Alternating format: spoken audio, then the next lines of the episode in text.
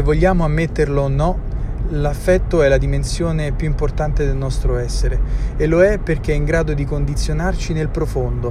E infatti l'affetto può condizionare i nostri pensieri, può condizionare le nostre azioni. E la cosa più difficile nella vita da conquistare è la libertà nell'amore.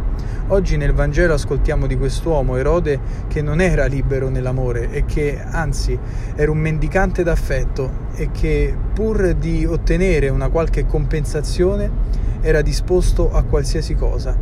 Tanto che è arrivato al punto di far giustiziare un uomo che lui stimava, che reputava giusto e santo. Allora la domanda che possiamo porci noi oggi è questa, siamo liberi nelle nostre relazioni affettive o l'affetto può condizionare una parte della nostra vita, una parte della nostra storia?